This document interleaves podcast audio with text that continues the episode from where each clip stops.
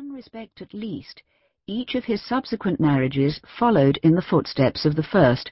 All five of them were private, and followed in detail the precedent of 1509.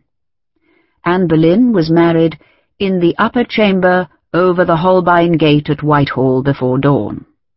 Jane Seymour in Whitehall too, in the Queen's Closet.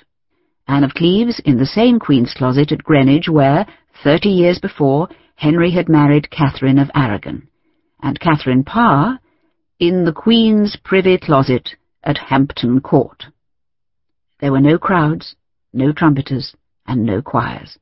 The only wedding music for this most musical of kings was the sonorous Latin of the service.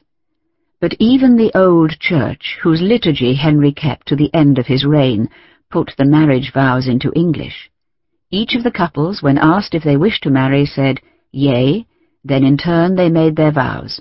The king swore first, I, Henry, take thee to my wedded wife, to have and to hold from this day forward, for better, for worse, for richer, for poorer, in sickness and in health, till death us do part.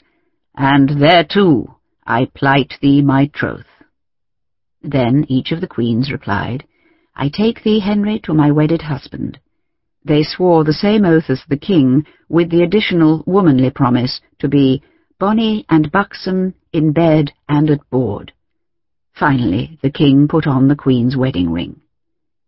Anne of Cleves' ring was engraved, God send me well to keep. Few prayers can have been more brutally or more quickly rejected. Henry's marriages had more public political consequences than those of any other sovereign. England threw off her ancient religion and destroyed old values and old beloved ways of life, all for the sake of women. Henry's women. But despite this, Henry refused to see his marriages as other than private acts. They were entered into for his personal satisfaction, and if they failed to satisfy him, he broke them. Like us, he expected marriage to make him happy rather than merely content. Therefore, like us, when marriage made him unhappy, he wanted out. The result nowadays is a soaring divorce rate. The result then was that Henry suffered from these same problems on a personal basis. And he did suffer. So did his kingdom, his church, and his children. But those who suffered most of all were the six wives who became the queens of Henry VIII. Catherine of Aragon, the first wife of Henry VIII, was born on the 16th of December 1485. Her mother, the warrior queen Isabella of Castile, had spent most of her pregnancy on campaign against the Moors. The baby was named after Catherine, her mother's English grandmother, who was the daughter of John of Gaunt, Duke of Lancaster, and she took after the English royal house with reddish golden hair, a fair skin, and bright blue eyes. Catherine's parents, Ferdinand and Isabella, the most remarkable royal couple of the age, were both sovereigns in their own right, Isabella of Castile, Ferdinand of Aragon. Isabella was intense, single-minded, and ardently Catholic, while Ferdinand was a devious and subtle schemer. But he was much more, a fine soldier who won more battles both in person and by his generals than any other contemporary ruler, a strategist with a vision that was European in scale and grandeur, and a realist who had the wit not to let his successes go to his head. Machiavelli worshipped him as the most successful contemporary practitioner of the sort of power politics he himself recommended.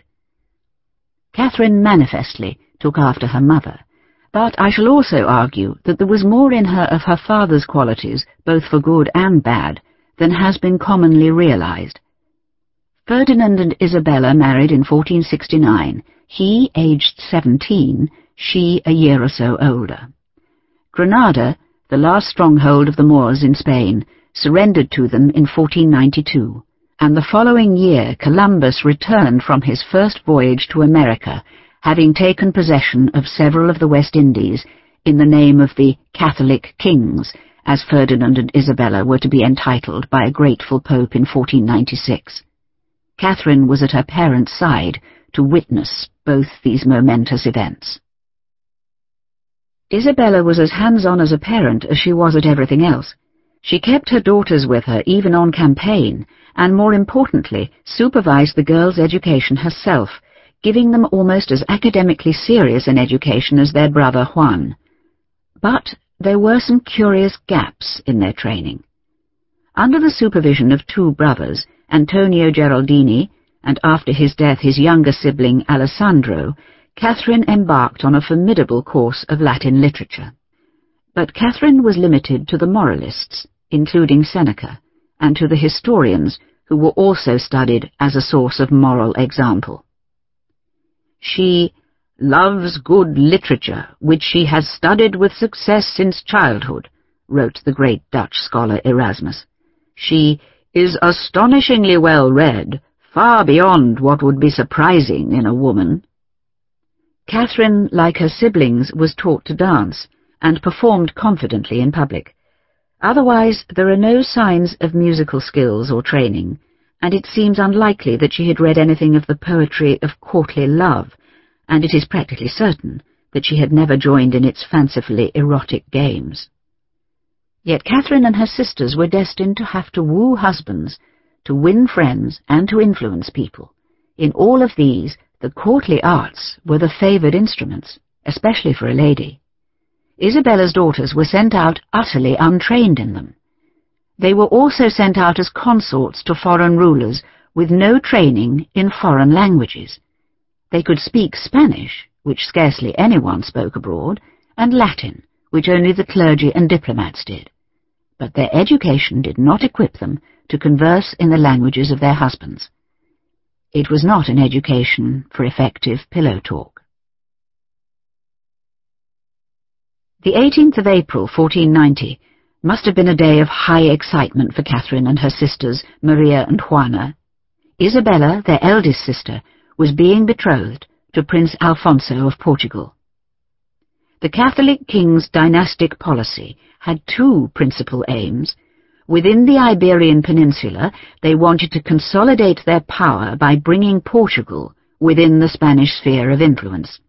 And further abroad, they were determined to contain and challenge France, which blocked Ferdinand's plans to recover his family's former territories in southern Italy and on either side of the Pyrenees. The marriage of Isabella would deliver Portugal to Ferdinand.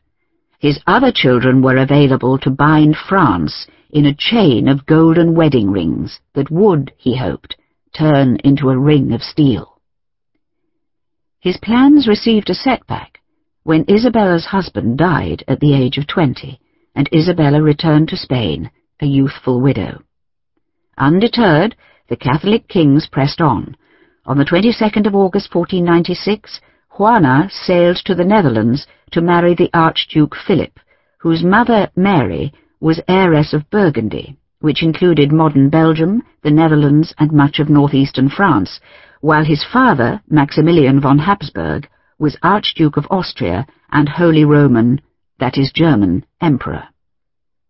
On its return to Spain after delivering Juana, Ferdinand's fleet carried Archduke Philip's sister Margaret, previously jilted by the King of France, as bride-to-be of Ferdinand's son and heir, Juan. The fleet was hit by tremendous storms, and Margaret, in fear of her life, wrote a wry epitaph. Si giste Margot, la gentille demoiselle, mariée deux fois, et si mourut pucelle. Here lies Margot, the willing bride, twice married, but a virgin when she died. This sums up one of the hazards of the royal marriage game. A bride could be sent on approval, only to be turned down on some technicality which the Church was usually happy to endorse, if a better bargain came along. Margaret need not have worried. Ferdinand and Isabella were enthusiastic for the wedding, and her husband, young Don Juan, Prince of the Asturias, proved an enthusiast after it too. Her virginity vanished in a trice, and she conceived quickly. The bride and groom were then left in Valladolid, while the king and queen, with Catherine and Maria, went on progress down the valley of the Douro.